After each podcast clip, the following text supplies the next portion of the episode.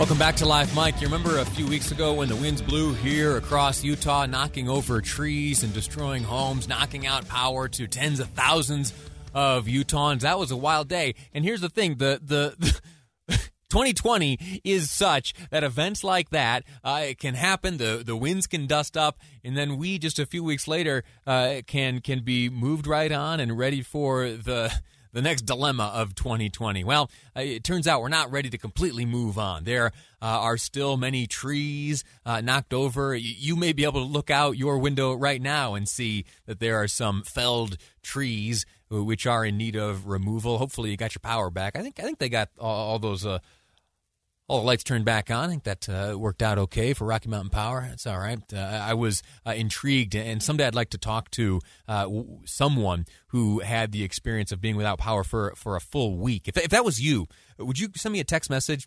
Uh, five seven five zero zero. That's the Utah Community Credit Union text line. Uh, I just like some tips. How do you keep yourself busy? How do you keep yourself entertained and fed and warm and showered? I, I don't know. I've been lucky. I've had I've had electricity throughout the, the windstorm. Anyway, uh, I digress. There was a, conversation uh, had uh, b- between uh, the, the mayor, Mayor Mendenhall in, in, Salt Lake City, and she discussed uh, many of the trees which had come down uh, around the, the, the, community, specifically in, say, Liberty Park and uh, there were great questions about oh my gosh these trees are are old and they are beautiful and they are grown and the wood is uh, very valuable. Uh, and well she discusses that.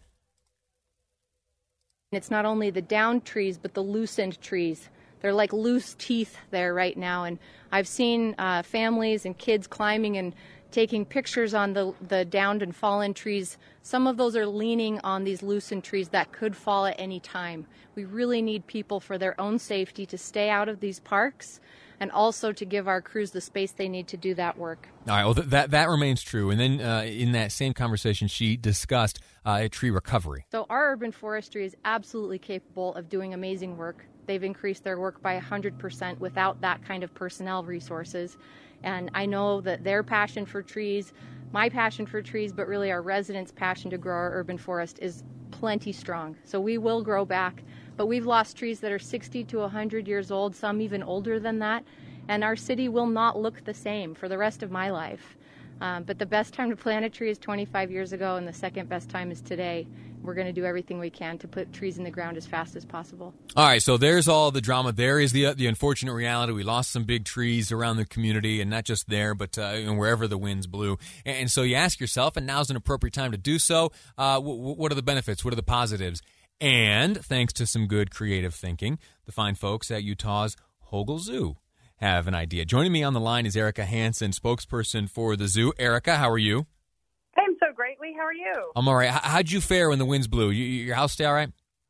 I did okay, and I had also had power. But boy, did my heart go out to those who who went without it for so long because we take it for granted, don't we? Absolutely. Uh, uh until the moment you're unable to charge your cell phone, you know, you never think about electricity. At least that's exactly how it is for right. me. Uh, all right, listen. You uh, at the zoo have a, a plan for some of these uh, fallen trees. W- what are you up to, and how you put them to use? Yeah, you know, it really speaks to my colleagues up here who are just constantly on the lookout for how can we you know, do more for our animals. And when we saw these trees go down, and I think we're all so sad because we, all of us love these trees in these parks, but we use a lot of trees up here in our exhibit at the zoo. So we've been working with the city and the Division of Forestry to bring some of these trees, the and the, the size of them is massive. I was down at Fairmont Park with our crews the other day, and these are massive, heavy trees. And so we've been um, working with them and bringing these trees up one by one so that we can refresh some of our exhibits. We can use some of the trees for animal enrichment. And we're just really so grateful to kind of be able to participate in repurposing some of these gorgeous trees. Well, you know, we, we mentioned taking things for granted. I, uh, big fan of the zoo. In fact, my little baby Piper uh, made her second visit to the Hogle Zoo just a, a few weekends ago. Uh, had a great time, fed uh, oh, the good. lovely giraffe up there. Uh, some lettuce one thing that I have always taken for granted are the the, the trees or the, the logs and limbs that uh, you know the various animals enjoy there and turn into to their home. Uh, let me ask you this: as you move some of these trees, these massive trees, uh, to Utah's Hogle Zoo, which animals are getting them first? Well, that is a really great question. So we've already given some of the smaller chunks to some animals. So elephants, even though they're massive animals, they they just need kind of an average size kind of tree. They like to dig their tusks in there and rip that bark off and kind of get a little fiber hit, if you know what I mean. But some of the really big trees we're going to put in the grizzly bear exhibit. So we have those old logs in there, but those bears come out and they just strip those logs down with those claws of theirs. And so those trees are pretty bare. So we need to get a crane up here and crane those old logs out of there and then we're going to crane the new the new trees in into that space. So that should be pretty fun to watch. I think in the next week or two we'll get that crane up here, and so hopefully some of the exhibits will look just a little bit fresher. It saves the zoo money in that regard as well. And then a lot of the animals use it to just you know, maybe sharpen their claws. They like the smell, um, that kind of thing. We can also use the trees to maybe build shade structures and things like that. Very cool. Uh, these animals, they're not going to use these trees to climb out, are they?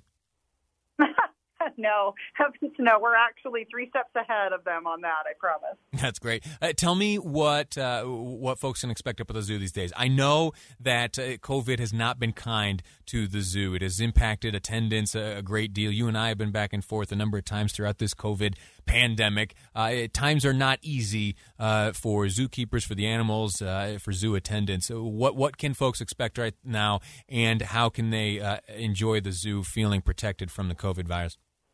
Yeah, the timing of the COVID closure for the zoo was kind of a double whammy because that spring rush of zoo attendance is what kind of fills the coffers financially to get us through the upcoming winter season when attendance dips. So um, we are looking, we'd love to have more visitors come up to zoo. It is safe. Masks are encouraged outside, but they are required indoors.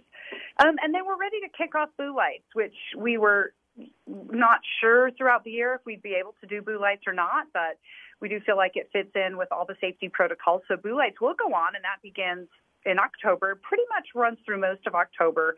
You just want to go double check those dates. And again, that's timed timed entry and you know, we're doing distancing, we have hand sanitizer and all that stuff that we've grown accustomed to. But we'd love to see you guys out. We want to get it back to normal as soon as possible. Erica Hansen, spokesperson for Utah's Hogle Zoo, thank you so much. Congratulations on getting creative with these trees. I'm glad that there's a uh, at least something of a silver lining after the wind swept through, and that someone uh, or some creature here in Utah can put those down trees to good use. Uh, best luck to you, all right? Hey, thanks. All right, that's going to do it for today's program. Thank you so much. We've covered uh, so much ground today. I would invite you to go back and have a listen to some of the conversations of today at the KSL News radio app. In addition to all the updates on school closures, you can also access the podcasts of today. There's an interesting thing taking place, uh, interesting and unfortunate in Utah County, and that is the the need for a, a mask mandate, at least as viewed by uh, the commissioners and the Department of Health there in the county. We've had a number of conversations, including uh, with the dissenting commissioner, Bill Lee. If you want to hear that conversation, you can find it on the KSL News Radio app powered by Any Hour Services. That's it for me. Time for me to step aside, make way for the great Jeff Kaplan as he brings you Jeff Kaplan's afternoon news here on KSL News Radio.